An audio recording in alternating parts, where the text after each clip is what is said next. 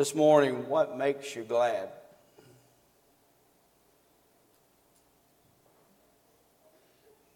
Makes you happy? The psalmist wrote in Psalms 122, verse 1, he says, I was glad when they said unto me, Let us go into the house of the Lord. He was happy. The dictionary defines the word glad as a feeling of joy or pleasure, a delighted feeling, a, de- a feeling of being pleased. It is said to be characterized by or the showing of cheerfulness. Another word we might use is elated. What makes you happy? What makes you glad?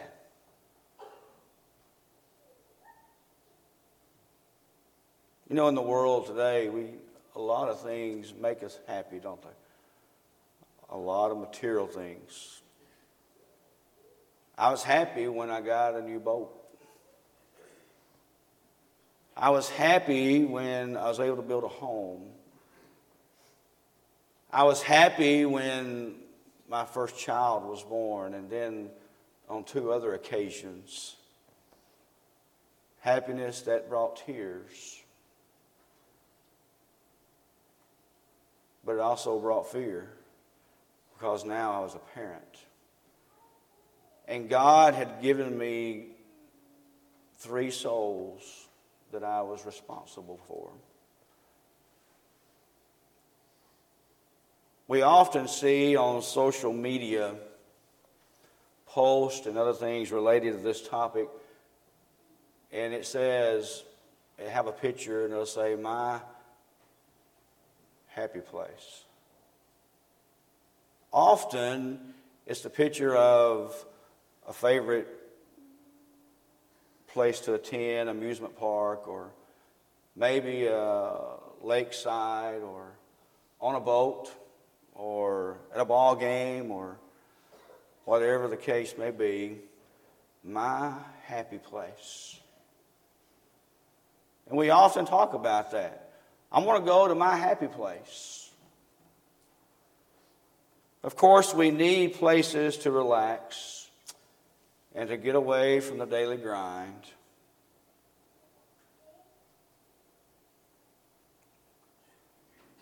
But shouldn't the sentiment of the psalmist this morning, the singer of Israel, be even shared by the saints of God today to say, I was glad. When they said unto me, Let us go into the house of the Lord. Shouldn't we have that same thoughts today? So certainly we should. But I ask, is that the case? Is that the case with each of you? and me this morning? Are we glad when we're in the presence of the Lord? Or are we happier being in a field or on a lake or wherever the case may be? You see, when we ask ourselves that and we do a self examination, our answer should be that in the house of the Lord is my happy place.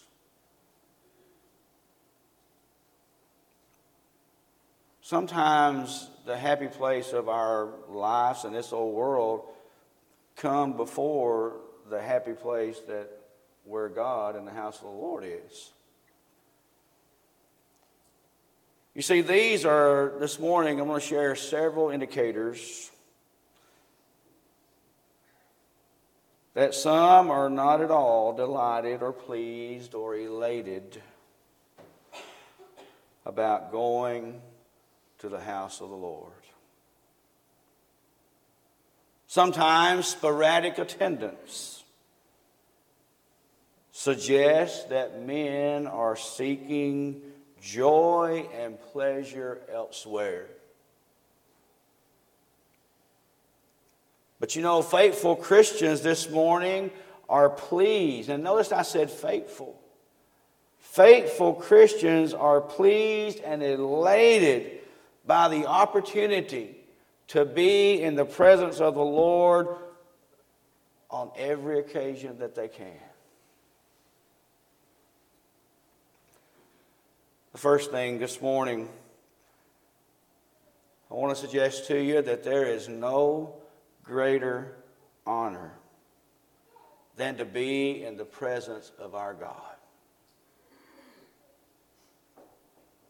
We can be invited to the White House to meet the leaders of our country, and it doesn't even measure a bit to being in the presence of God.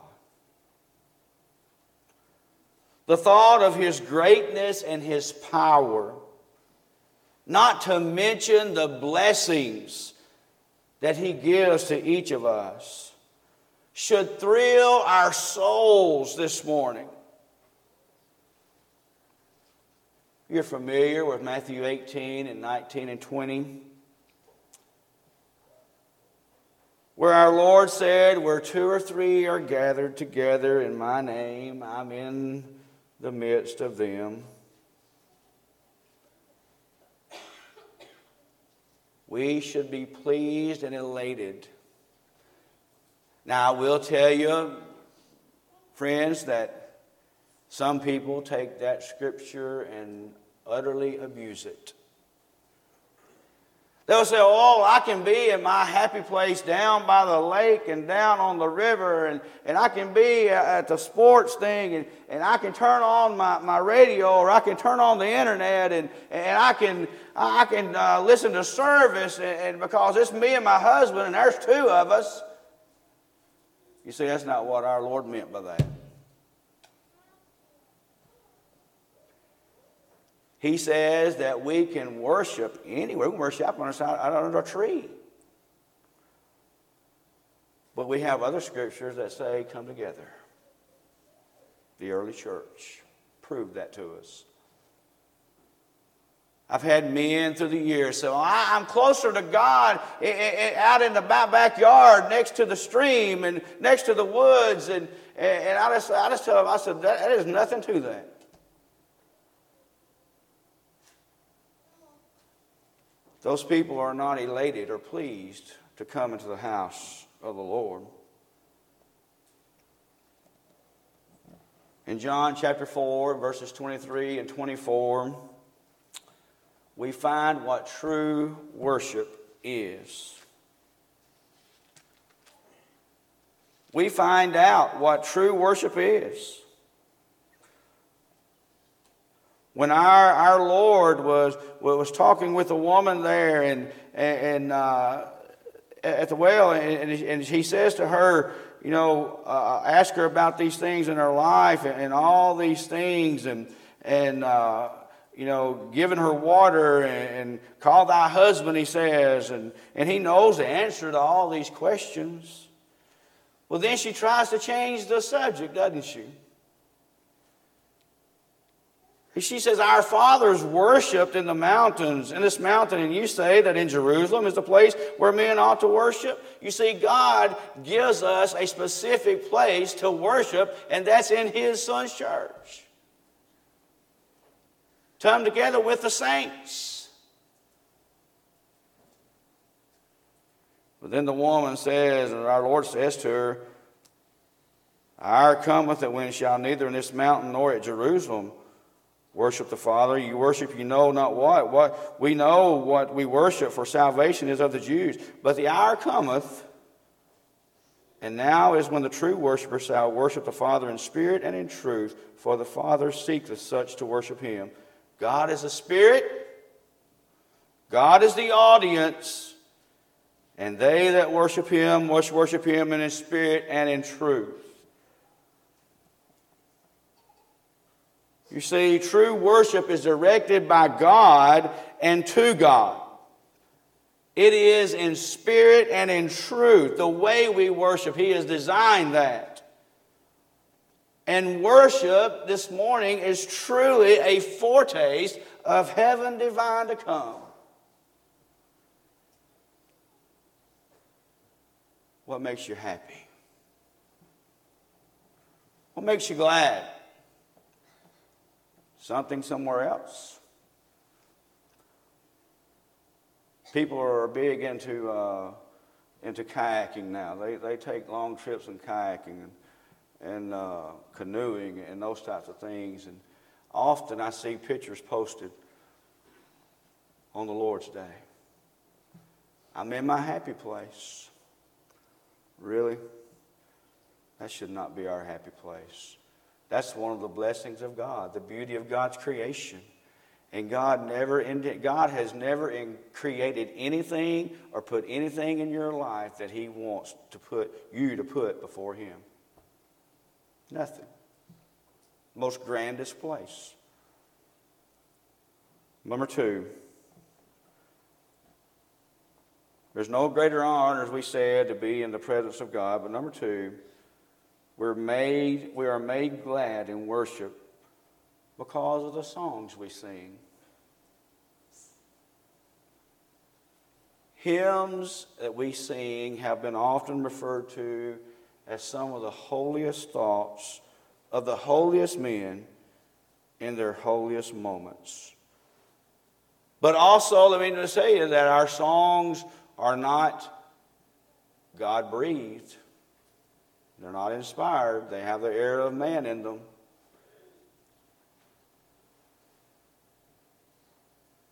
But many hymns that we know of are often lifted directly from Scripture.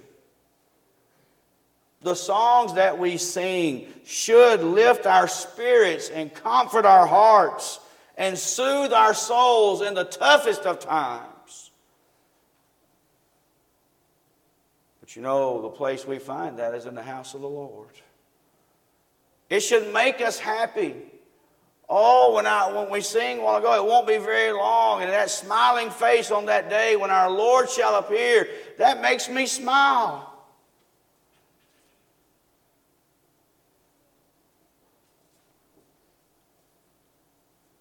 We often sing, I know my family did, when we were in grief. We would sing. Made us feel better. I've often told you the story that the night that my grandmother, the day that my grandmother died, we all gathered into the living room and we sang. We sang scriptural songs.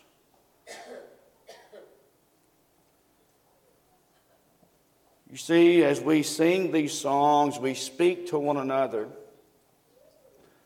We speak to one another and we teach one another. And we admonish one another. It should be a great experience. It should be a great thing. Ephesians 5 and verse 19, you're very familiar with that scripture. And it says, speaking to yourselves one to another in psalms and hymns and spiritual psalms, songs, singing and making melody in your heart. You see, they, they mean something. We just don't get up here to sing to hear ourselves sing. We get up here and we sing, and the leader leads us in an orderly manner that we are learning and we are teaching our young and we are, are encouraging ourselves that one day soon the Lord's going to come back. And it's not going to be very long. You see, I find happiness in that. A lot of people say, well, I, am I'm, I, I'm really enjoying life down here. I just, I just got a new car and I just got a new boat and I just got a new home and I just got bought this and I bought that and I really hadn't had time to enjoy that. You see, we get confused. It should make us happy when we teach and make melody in our heart to the Lord. Colossians 3 and verse 16, you're very familiar. Let the word of Christ dwell in you richly in all wisdom, teaching and admonishing one another in psalms and hymns and spiritual songs, singing with what? Grace in your hearts to the Lord. You see, we use these songs to impart knowledge to those of us who are listening and singing. It should make us happy. It's a proven fact, scientific fact, that people, when they sing or they hear a song that they really like and enjoy, it really increases and, and produces the morphosystems or whatever they call them in your body uh, that make you feel good. And that's the effect that we should have in our singing and our worship to God. What makes you glad today? What makes you happy? Is this your happy place or is it not? But thirdly, we find fellowship. We find the fellowship that we enjoy with those of like precious faith should be another reason for our gladness. It should be a reason for it. We find people of the same faith. We all, where else in the world can you find some, find a place that you can go where everybody is on the same page? Those who are Christians, let me put it that way. Where else? You can't. Everywhere you go, you go to work, you got this opinion, you have this opinion. I think this is the way it should be done. This is the way it should be done. I think we should start at this time. I think we should start at this time. I, you, you go to a, a, ball game, and, and everybody sees the, the, the, the, the playing of the game differently. We see a lot of times coaches sitting in the stands because, believe it or not, we hear it. If I'm ever on the sideline or even in the box, I, I can hear people hollering, well, I wish they had run the ball. Well, we've done that, and we've got negative 40 yards. it ain't working. But because their son's a running back, they want to run the ball. They want him to have the glory. but you know, we are, when we come together, we're in a place of precious faith, like precious faith. The early church sought, sought, sought value in this. In Acts chapter 2, in verses 46 and 47, you're very familiar with this passage at the end of the day of the, uh, the chapter on Pentecost. Once about those 3,000 souls that had been baptized, says they continued daily with one accord in the temple and breaking bread from house to house did eat their meat with gladness and singleness of heart. Watch it right here. Praising God and having favor with all the people, and the Lord added to the church daily such as should be saved. You see, they had their happy place, didn't they? They found where something that made them glad. And we would do well today in 2022 to have that same thought process that we were glad when they said, Let us come into the house of the Lord. They were glad when the church came together. No matter how many times a week. You see, we've got a gospel meeting starting next weekend.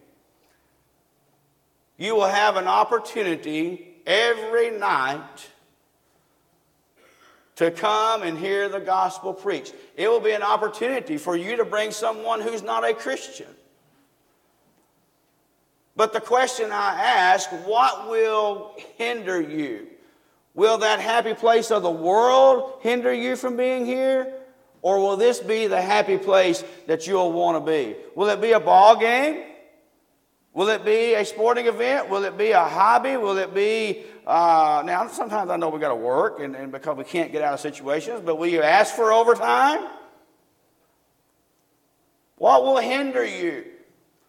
What happy place will replace what the true happy place should be? We have that opportunity every week when we come together.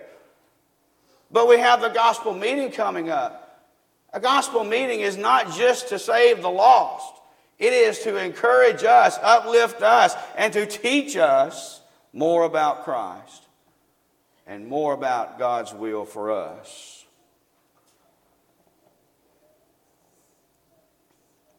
Several examples throughout the book of Acts, as well as the epistles, reveal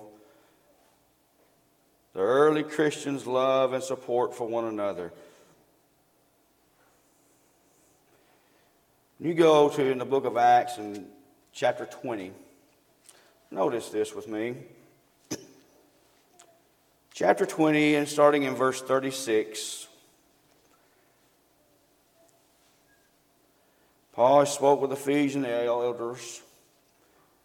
It says, that when he had thus spoken, he kneeled down and prayed with them all, and they all wept sore, and fell on Paul's neck and kissed him sorrowing most of all for the words which he spake, that they should see his face no more. And they accompanied him unto the ship. You see, they were sad. They were glad to meet with one another, but sad upon parting because they loved them, loved each other. They were sad. because they weren't going to see him anymore. See, they were with their happy place. The happy place of being with the brethren, their brothers and sisters in Christ. You see, that's something we don't hear a lot anymore in the Lord's church, is a reference to Brother Larry, Brother James, Brother Jimmy, Brother Jamie, Brother Jeff, Brother Vince. We don't hear that do a lot, do we, anymore? Or sister so and so. You see, we're in a family. We're in a family that loves and respects one another.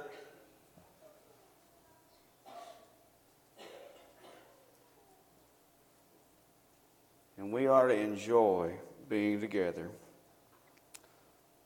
Lastly, four things as we are made glad by the good news we hear when the word is preached. Hearing the gospel preached should make every one of us happy. It should make us excited.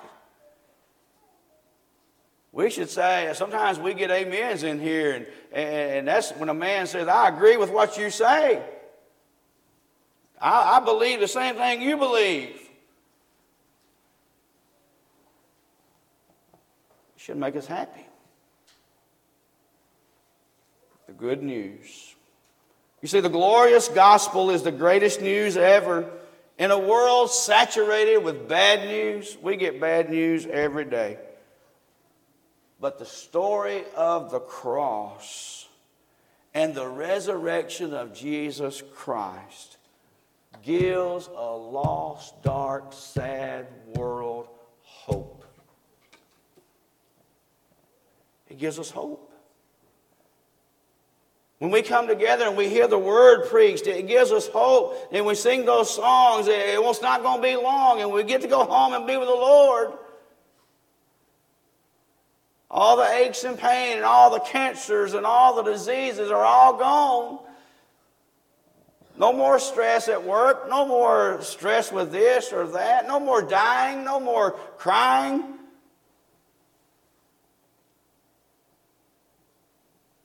that last tear that you shed before you leave this world is the last one for eternity. No more crying. We have hope. Romans chapter 1 and verse 16, Paul writes, he says, It's the power of God I'm not ashamed of the gospel. Paul says, I have a responsibility. I've got to keep it. I've got to preach it. I can't keep quiet. I've got to tell the good news because it's the power, he says, of God unto salvation.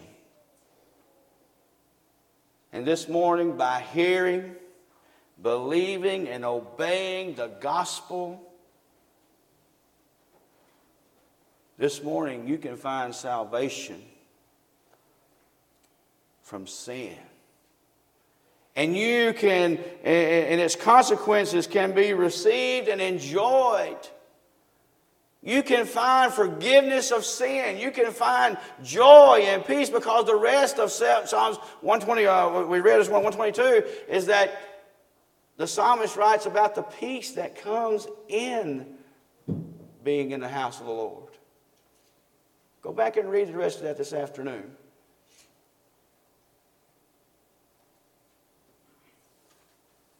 The rest of that chapter talks about the peace. You see, those, 1 Corinthians 15 and 1 through 4 talks about those things. When it says to us, says, Moreover, brethren, I declare unto you the gospel which I preached unto you, which also you have received, and wherein you stand but which also Paul writes, which are you saved, if you keep in memory what I have preached unto you, unless you have believed in vain. For I delivered unto you first of all that which I have also received, how that Christ died for our sins according to the Scriptures. He was buried, and that he rose again the third day according to the Scriptures. I'm going to tell you what, the death and burial and resurrection is the hub of the gospel. It's what everything else centers around. This morning, maybe you need to become a Christian. Maybe you need to repent of sin and make things right. We encourage you to do that this morning. Don't leave in an undone condition. Please. Find true happiness. The things of this world will pass by and will only provide you happiness for a little while. Latch on and be added to the body of Christ to find true happiness this morning. Will you come? Together we stand as we sing.